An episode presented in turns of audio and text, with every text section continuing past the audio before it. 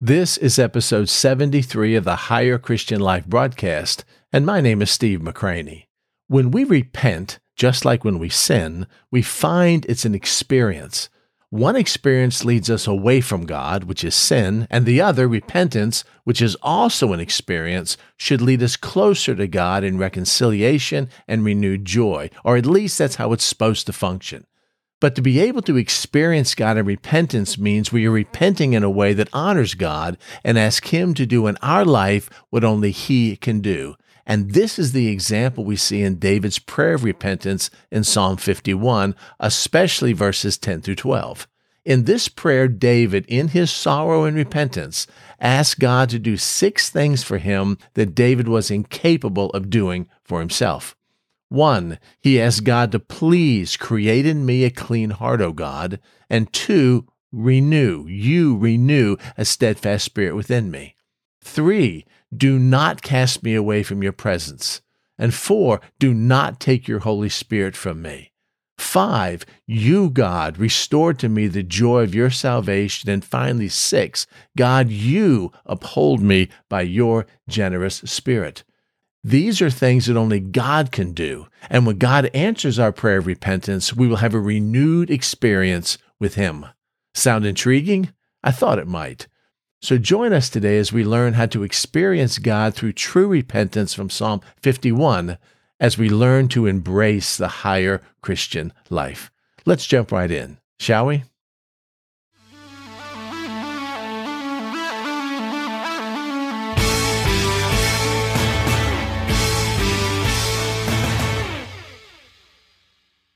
Now, listen, before I begin, I want you to know that there are. Um, there's life changing verses that each of us have individually. It's like I was really struggling, and all of a sudden this verse came out. It gave me comfort during the death of a loved one, or uh, I didn't really know what I was supposed to do, and God spoke to me through this verse. And so every time I go through the Bible and I see that verse, it triggers memories of how good and gracious God was, and maybe lets me praise and worship Him even more. And, and then, and again, I'm I'm being subjective here. Then there are some verses that are life changing for everyone, not just for me individually, although the ones I'm going to share with you are, but they're life changing for everyone because in them we clearly have laid out in Scripture what we need to do to please Him.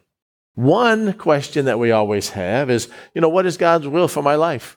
What does He want me to do? I mean, who does He want me to marry? What does He want me to do vocationally? Where does He want me to move? How does He want me to raise my kids? How many kids does He want me to have? God, I've got all these questions I'd love to to have you answer, but where do I go to find those answers specifically of what your will is for my life? And the life changing verse, and we've gone over this many times, that answers that question is Romans 12, 1 and 2. Really simple.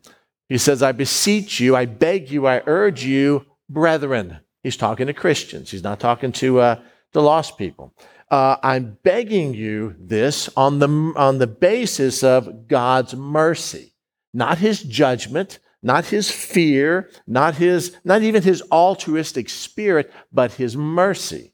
I beseech you, therefore, brethren, by the mercies of God, that this is something you need to do.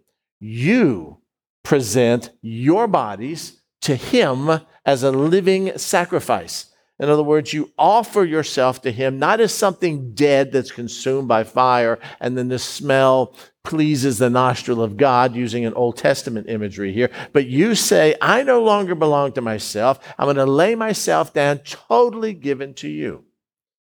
But I can't because I've really messed my life up, because I've got a whole bunch of sin in my life. There's things that I'm, I'm still struggling with. There's nothing in me God can use. And those are the defenses we basically kicked up, kick up. But then when we do that, God sees us as holy, and whatever we offer Him, He will accept it, which is what we need to do. It's reasonable for us to do based on the mercies of God. God saved us and redeemed us, so our life is no longer our own. So we give back to Him what He has given to us. And then all of a sudden, transformation takes place. And you do not be conformed to this world. Some translations say to the image of this world.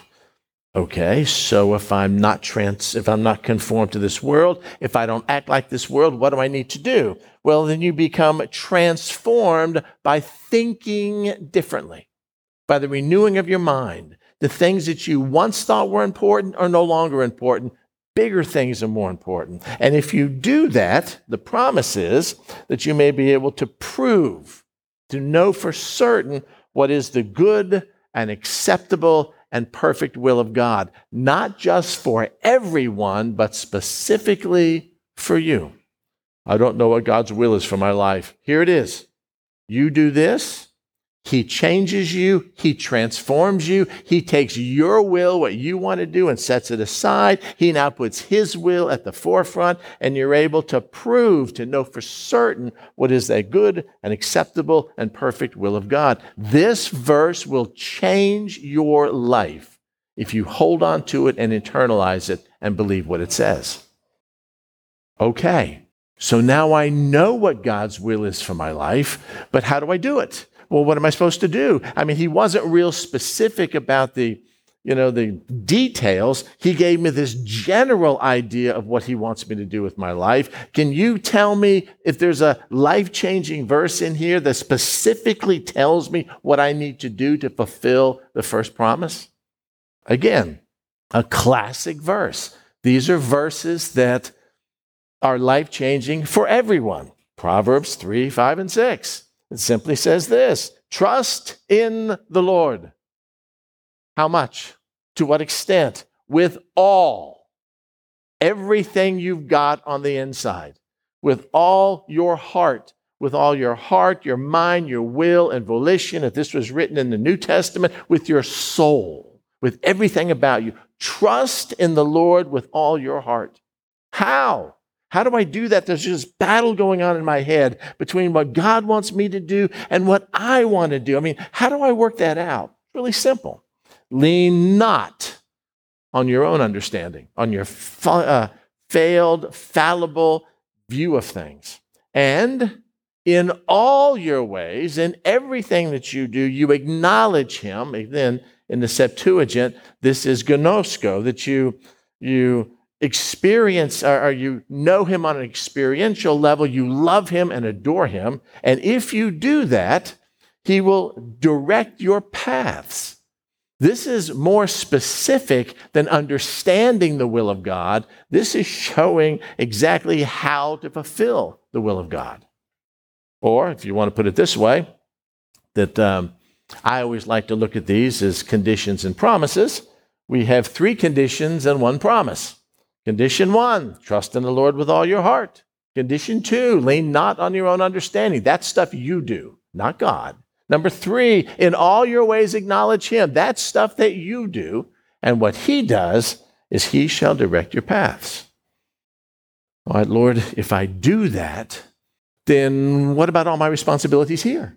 What about my job? What about the money I want to make? What about the, the car that I need to buy? What, what about my house and the rent payments now are $2,000 a month for a, um, you know, a one bedroom apartment in a not so nice kind of a, uh, apartment complex. And what about that? What about the devaluation of the dollar? What about my responsibility as a man taking care of my family? I mean, what do you want me to do, God? You want me to add more to what I'm doing right now? Gosh, you don't want me to quit my job, do you? I mean, what am I supposed to do? Because I have all these worries about this life that has got me so consumed that I'm not able to even serve you. And we move to, I'm only doing three of these. Another life changing passage. This whole chapter is. It talks about why do you worry about anything? What you eat or what you drink. And, and then God shows the futility in that, showing how He takes care of the birds of the air and the animals on the ground and the lilies of the field. And if He does all that for them, why do you think He would leave you hanging? And He sums it up this way Therefore, do not worry, saying, What shall we eat, or what shall we drink, or what shall we wear? God, I have all these problems, and somehow you're failing me. For after all these things the Gentiles seek, and you're supposed to be seeking me. For your heavenly Father knows that, that you need all these things. Okay, I, I, got that. I finally understand that. My mind has been renewed to the fact that I believe God trust, or that I can trust God that much. what do I do? You seek first Him and His kingdom and His righteousness. He becomes number one in your life. And if you do that, the promise is that all the things you're worried about will be added to you, will be given to you in addition to his presence and his intimacy and understanding his will. Or, if you want to go back to the condition and the promise, here's the condition you seek first the kingdom of God and his righteousness, and he will take care of every one of your needs. Now, here's what I have discovered I've discovered that when I encounter God, I trust these promises. When I don't encounter God, then my own mind begins to speak louder than what I remember God said to me last time I encountered Him. That His truth and His scripture somehow gets dim when I'm faced with the reality of life, unless I've had this fresh experience and this fresh encounter with God. Now, watch this. I just randomly picked some people in the Old and New Testament.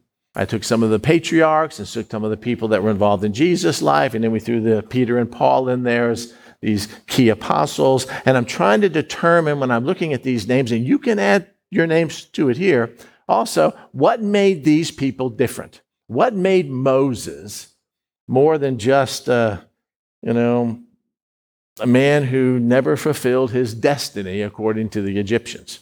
He was there and he lost his cool and he killed an Egyptian, buried him in the sand. The Jews turned against him. So he ran away for 40 years on the backside of the moon, just shepherding animals, just living his life out, and nothing's going to change because I've had my opportunity and I blew it. And God never gives second chances. Until all of a sudden he saw this bush that wasn't consumed. And he walked into this cave and he saw this thing that drew him to God. And God encountered him. God spoke to him. God changed him. Told him where he was standing was on holy ground and gave him instructions. And the last 40 years of Moses' life were incredible because God, he encountered God. No encounter, Moses would have died just some lonely old man on the dark side of the moon. We'd never even hear about him. Jacob wrestled with God spent the rest of his life limping because of that. Abraham, Elijah is in the, you know, I, I, need to hear you, God. I mean, I've just had this confrontation with Baal and Asherah and these 450 prophets, and, and, you know, you proved yourself incredible on Mount Carmel, and now Jezebel wants to kill me, and I'm so afraid I'm going to go to, to prison or jail or something. So I'm standing at the mouth of the cave, and you come by in this gentle whisper, this still small voice. And then all of a sudden, God said to, to, uh, to Elijah, Get up. I've got a job for you to do. Go out and anoint Elisha. Isaiah was just there in the spirit, and he heard a conversation going on in the Godhead. I mean, they weren't talking to him, they were talking among themselves. Who will go for us? And who shall we send? said God the Father to the Son and maybe the Spirit. And Elijah, in the Spirit on the Lord's day, hears that, like John on Patmos Here I am, I'll go, send me. And everything changed in his life. woman with the issue of blood fights her way through a crowd in spite of her shame and the rejection she'll know that she'll get if she's found out in order to touch the hem of Christ's robe and everything changed. Mary Magdalene came and anointed his feet with her tears. Got Peter and Paul and all that was involved in them, how their life changed. Paul's life changed on the Damascus Road when he met Christ. Your life will change when you have an encounter with Christ. He wants to have an encounter with you, and the only thing that keeps that from happening is us. I don't care enough. I'm too busy with other life uh, situations, or I'm not worthy enough. My sin is too great. My, my, my day is past, like Moses. I, I should have listened to God way back when, but I married the wrong person and, you know, I aborted this baby. I, I you know, stole from this over here. I, whatever your sin is. It's almost like God can't forgive that sin, or even if He does, we don't want Him to because we still beat ourselves up with our failures and, uh, and somehow hold that against us. Doesn't work that way. Weeks ago, I shared with you about the key to spiritual renewal. The key to having an encounter with God is found in Revelation chapter 2, verse 4 and 5 to the church at Ephesus, this church that had firsthand knowledge of Christ, where he says about all the good things they've done, and then says, I have one thing against you. And what I have against you is that you have left your first love. That yes, you're diligent, you're working hard, you're going to church, you're studying your Bible, you're doing your devotions, you're even witnessing to people now and then. You go to, you know, uh, you listen to Christian music, you go to Christian movies, you're trying to live a sanctified life. All that is great. That's great. That's what the church at Ephesus was doing. Yet they lost their intimacy with him. They loved serving him. They loved going to church. They loved their brand of righteousness. Yet they didn't love him anymore. What you have done is you have forsaken, abandoned, walked away from, left your first love, which is me.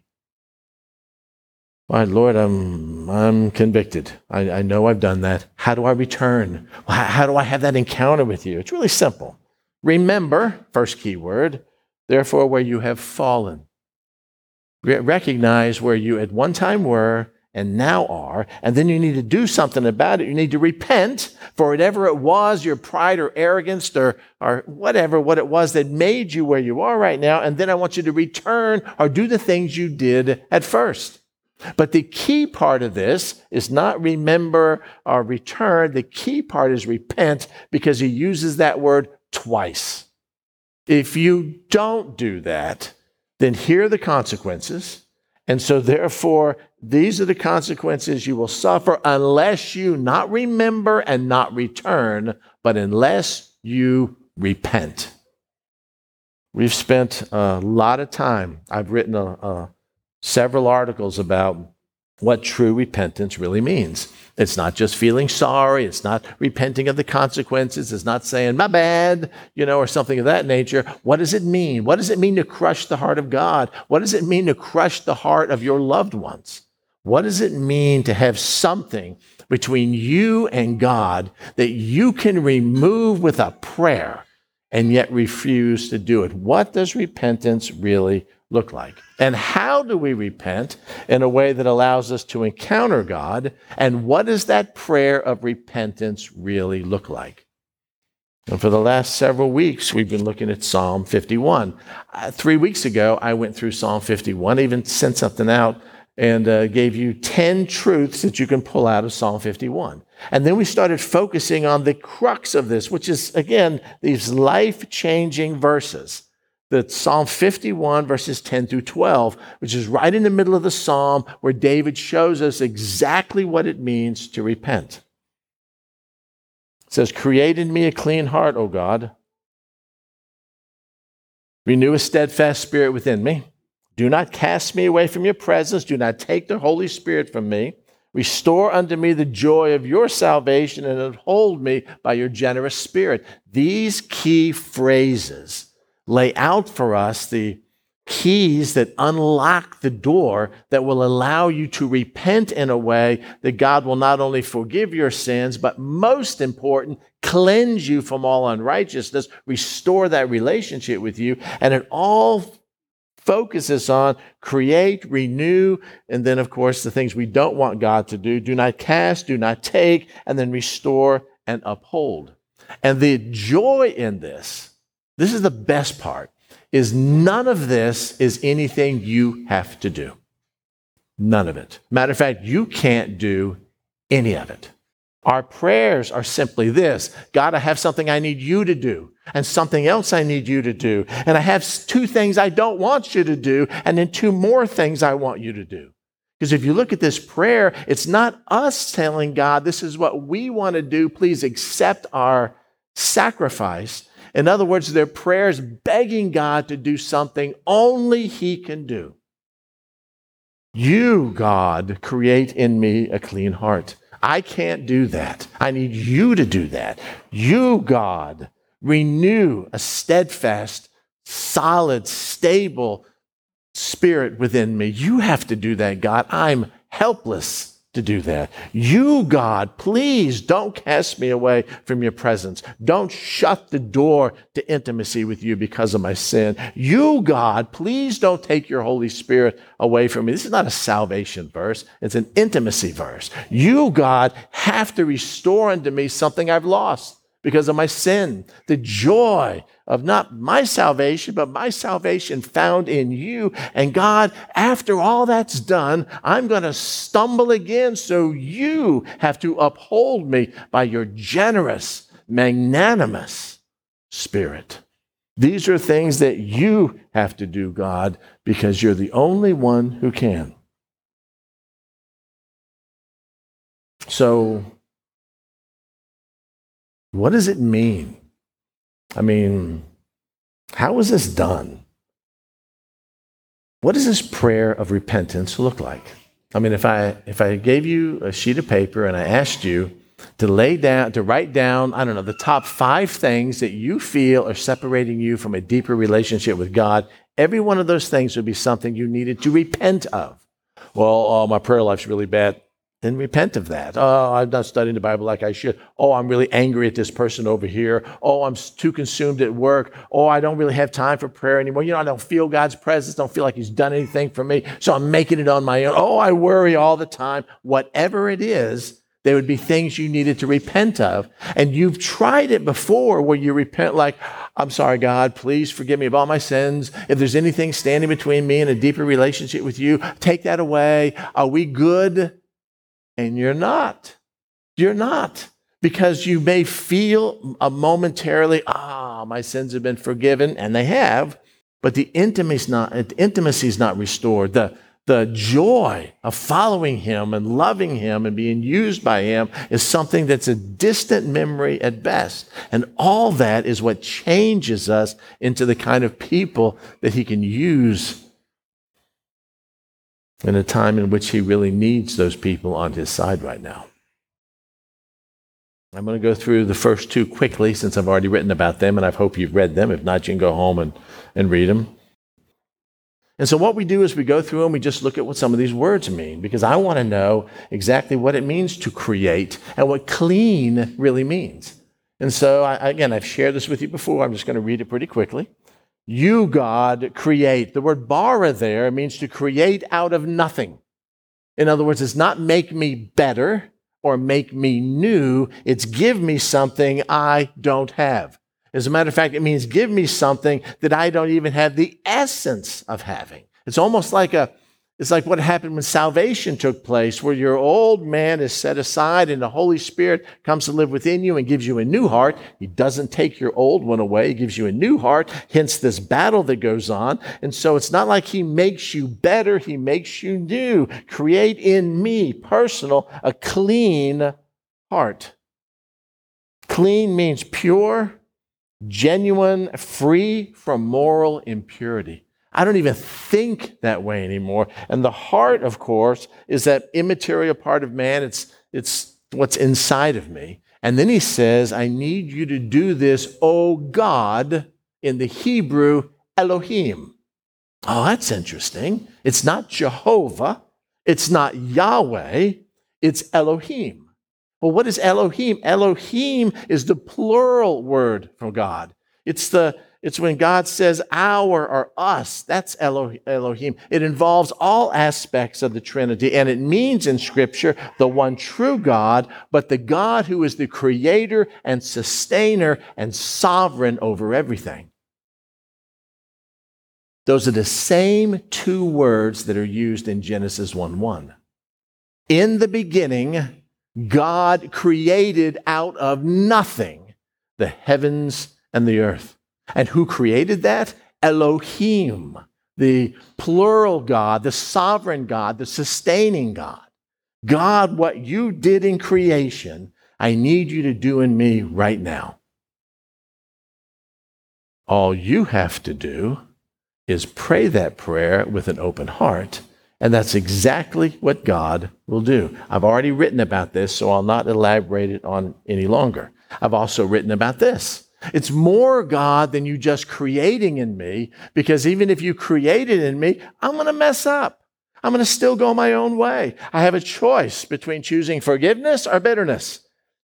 That's hard. This feels good. This I'm justified in, but this I'm not. So you know what? I'm I, know this is what I should do, and you've created a good heart for me to do, but I'm not. I'm going to go back to here. And so, God, I know I'm going to mess up. I know I don't have what it takes inside of me to stick true to you. So not only do I want you to create in me something only you can do, but I want you to renew in me.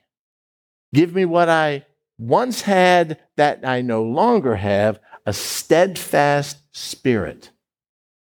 Renew means to restore, to reestablish on a new or improved basis, to revitalize or make new or like new. God is creating something out of nothing that you've never had. But David is asking him to take this spirit of mine that once panted after you, that once loved you more than anything, to use the metric I promised I wouldn't use much anymore. When I was a 10, when I was closer to you than I've ever been before, renew that in me. Make me like I at least was.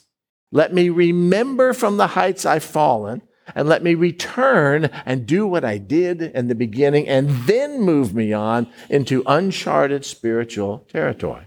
Renew a steadfast. Gosh, I love this word firm determination, resolution. I am unshakable. I will stand upright. I will not be moved. God is my God. I will serve him for what he's done to me. I need you to somehow renew that commitment to you, that boldness to you, that you've given me this new heart. Now, God, help me live by it. Help me stand firm for you on this because I can't do it on my own because I'm too fickle and the world is just pulling at me so many different ways. And so, God, I need you to not only give me something, but then help me stay committed to you, come what may. And I want you to renew that spirit deep down inside of me. Your word I've hidden in my heart, so I'll not sin against you. But even though that word is hidden in my heart and I know what's right and wrong, unless I have a renewed spirit to choose the right thing to do, I'll fall prey every single time. To recapture and restore unshakable determination in the spirit is what he's praying for, that somehow has slipped away over time.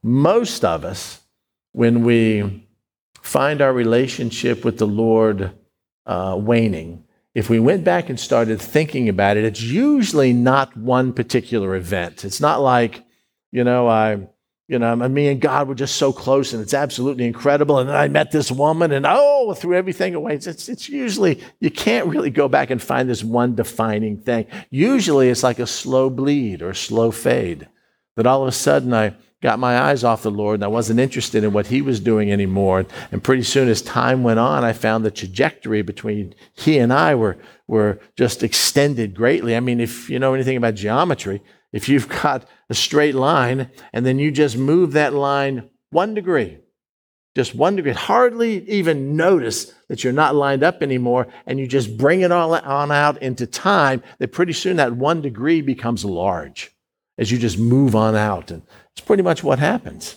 And so, Lord, I, I don't want that to happen anymore. You've given me a new heart and give me the, the fortitude to be able to do what is right. You created me a clean heart. You renewed a steadfast spirit within me. And Lord, I know how bad my sin is.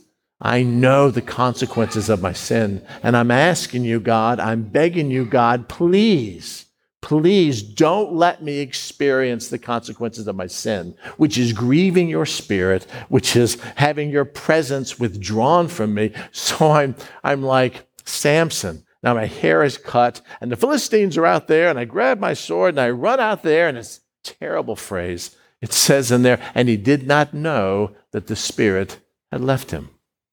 He went out there thinking he was the same man he was before, but he wasn't. And you know how that story ended up. What are you asking here? Here's what David is saying saying, You, God, please do not cast me away. This word cast has like, it's like throwing trash out of your car. It's like getting rid of just nasty stuff in your life. It means to throw or fling or to toss away casually or to dispose of. It's not like you're, I just love this and it's just a precious thing, but I know it's bad for me, so I'm going to put it in a box and make sure, wrap it with bubble wrap and go set it on a shelf somewhere that I can pull it out at some other time. No.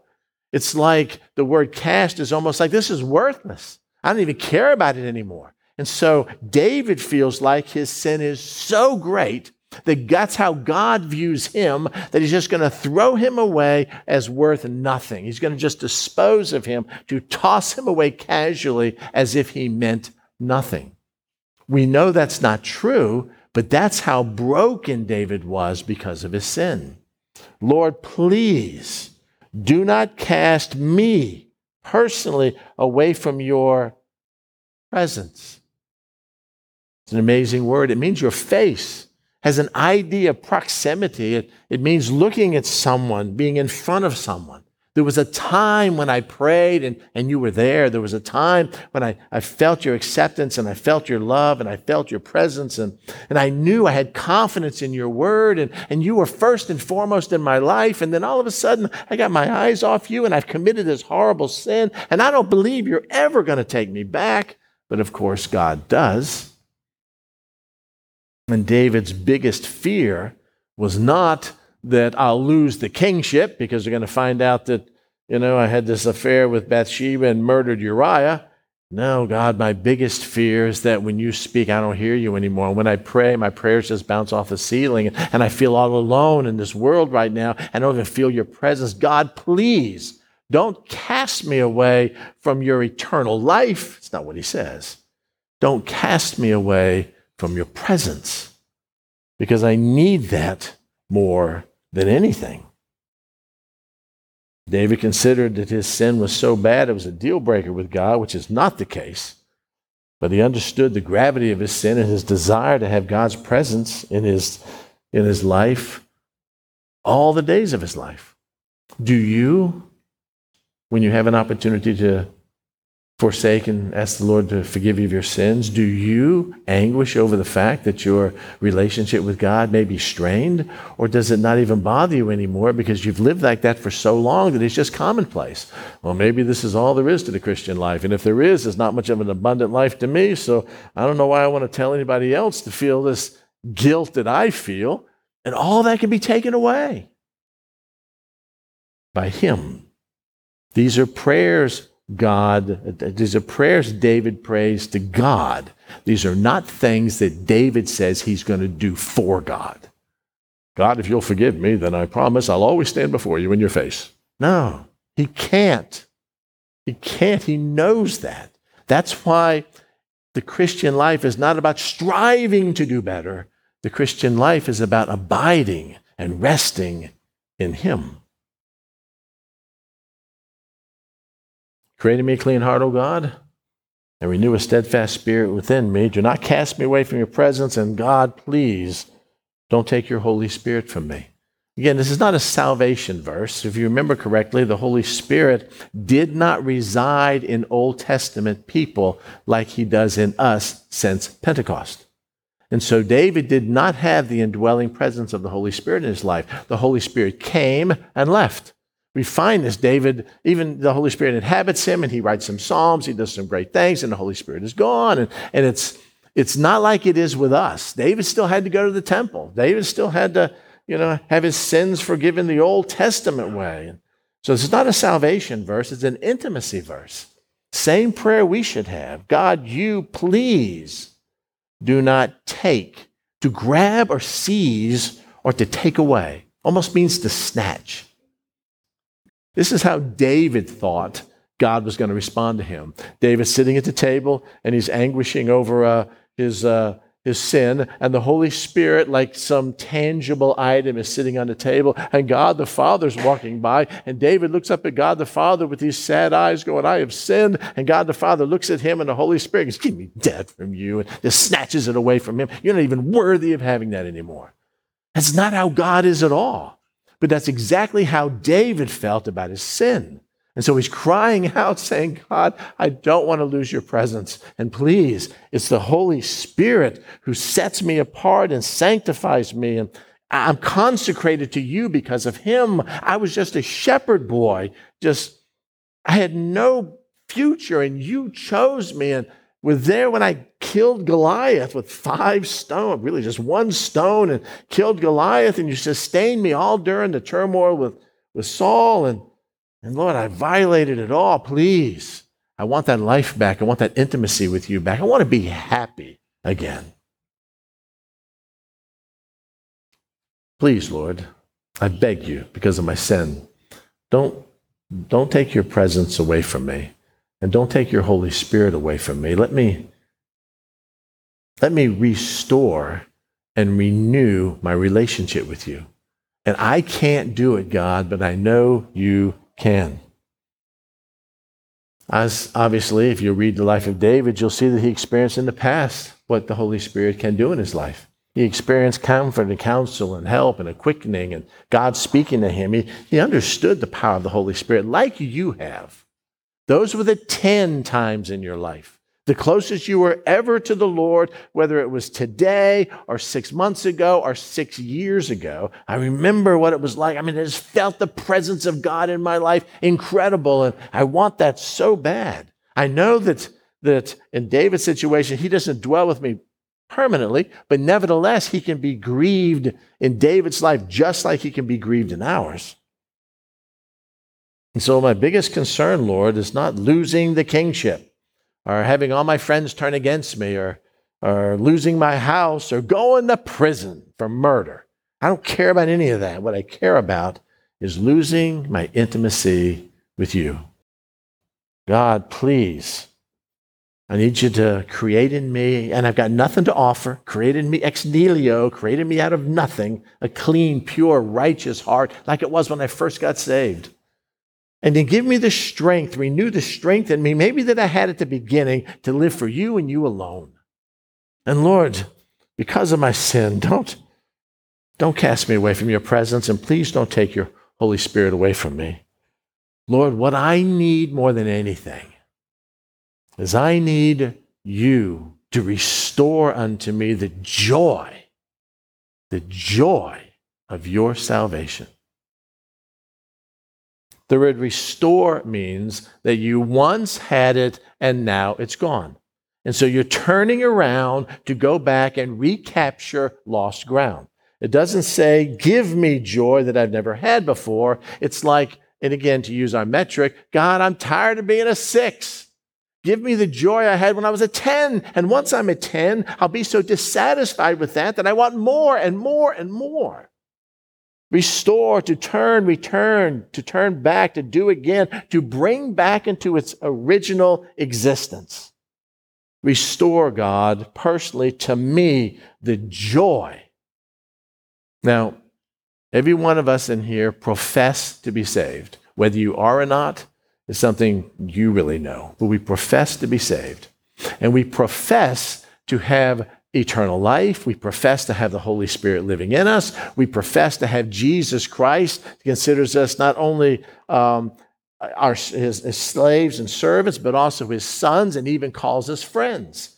That we have the, the God Himself living within us and supposed to be living this abundant life Jesus promised. And yet, many of us can never say that we've ever, at least in a long time, experienced what the word joy means in our salvation. Joy means exaltation. Yes, yes. It means gladness, rejoicing, jubilation. It means an emotion of great happiness or pleasure.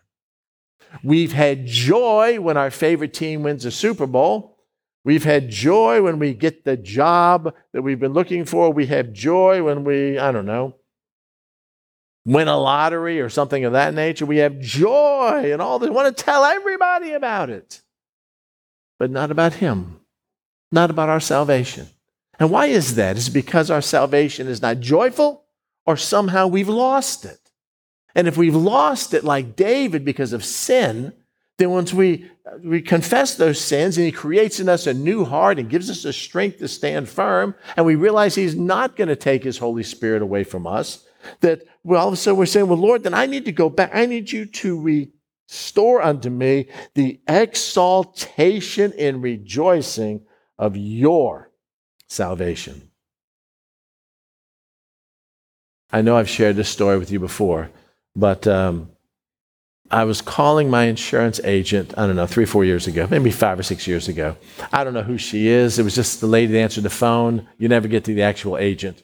And I, I don't know if I'd bought a car or selling a car. I don't remember what it was. And so I called her and I uh, was asking her to do something with my insurance. And she started talking about this uh, program she was on that helped her lose 60 pounds. Um, okay, um, that's great. Um, I, I, I, just, I'm in a hurry. I kind of need this insurance thing taken care of. Yeah, I mean, it's the greatest thing ever. I mean, I'm telling you, I really struggled with this my entire life. And, and then I feel so much better right now. And I mean, it's really, inc- I was so captivated by what she said. We got in a conversation about whatever it was she was doing that uh, gave her such joy. She could not contain herself to tell a stranger about what put a smile on her face because that, that was it was first and foremost in her mind. Yes i'm doing my job and yes i'll help you with this but there's something far more important than me putting insurance on your car. Let me tell you what's happened to me. If we ever meet christians like that we run from them. Oh they're kind of weird. I mean can't we just get along with business right now? Why do we talk about jesus all the time? And David is saying, Restore unto me the exaltation of knowing that you've redeemed me and saved me that I belong to you. And the word salvation means deliverance, rescue, the act of delivering someone from sin or saving them from evil. There's nothing anyone has ever done in my life greater than that.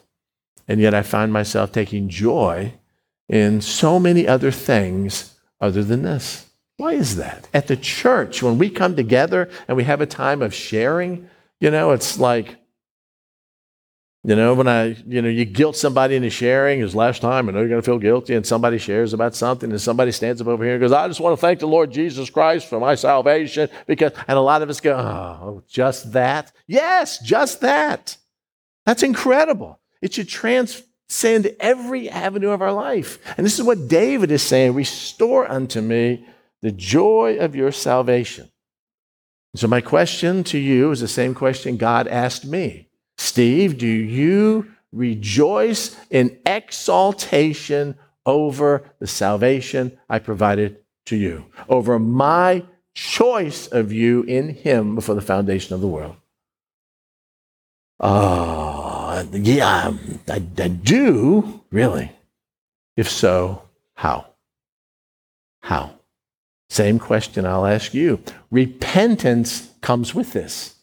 Being restored to a newness with Him should be more than, okay, Lord, thank you very much. I don't feel guilty anymore. It should be, wow, I've been washed clean from my sins. And you can have the same thing happen to you. Finally, the last one. And uphold me by your generous spirit. The word uphold means to sustain and support, to bear up. It literally means to give you everything you need. Again, God, I can't do this myself. This is something you need to do. You have to uphold me. You have to uh, um, create in me a clean heart. You have to restore unto me the joy of my salvation. So, Lord, would you please uphold me? It's personal again. And not by my merits, not by what I've done, not by what I think I deserve, but by your generous spirit. And the word generous here means willing. I love that. So you will do that, Lord? Yes, I'll do in abundance. I'll do that. Uh, noble, uh, an attitude of heart that consents or agrees. Yes, you want me to uphold you? Absolutely, son. Why wouldn't I? Because I'm magnanimous and I'm disposed or inclined to answer that prayer. You pray it, I'll answer. I'll not only renew a steadfast spirit in you, but I will give you everything you need to live a life of spiritual abundance in me. If you remember that passage in Ephesians chapter 3. Now, to him, him, who is able to do exceedingly abundantly, magnanimously, with his generous spirit, more than I can even ask or think. It takes more faith to ask than it does to think. And so, even when it comes to thinking, God is greater than that, according to the Spirit who lives in us and in His church. Read that passage yourself Ephesians 3 20 and 21. So here's the prayer Create in me a clean heart, O God. That's something you need to do. Will you do that, Lord? I've asked forgiveness for my sins and I know you've forgiven me my sins, but it's not over yet. This is that 1 John 1 9, cleanse me from all unrighteousness part of that. The forgiveness part, Jesus paid the penalty for. But it's the fellowship part that I'm really concerned about. The second half of 1 John 1 9. Lord, so I need you to create in me a clean heart, like I was in the very beginning when I first got saved, pure and innocent and trusting, just like a baby, just for you. And Lord, even if you create me that way, you have in the past, but uh, when I first got saved, but I lost it because I wasn't enamored enough with you. So I need you, Lord, to renew a steadfast spirit in me. Give me self determination. Give me a willingness to follow your word no matter what. God, I don't ever want you to um, cast me away from your presence. I don't ever want to not have the Holy Spirit dwelling within me. Ever. Ever. But Lord, I do need you to restore unto me the joy of my salvation. And once I experience that joy that I should have had this whole time, and maybe I had in the beginning, then Lord, I'm asking you to sustain me, to give me everything that I need, and He promises He will, by your magnanimous, generous, bountiful Spirit who lives in us. So that's the sermon. The question is, what are you going to do about it? What does it mean to you? Let me pray.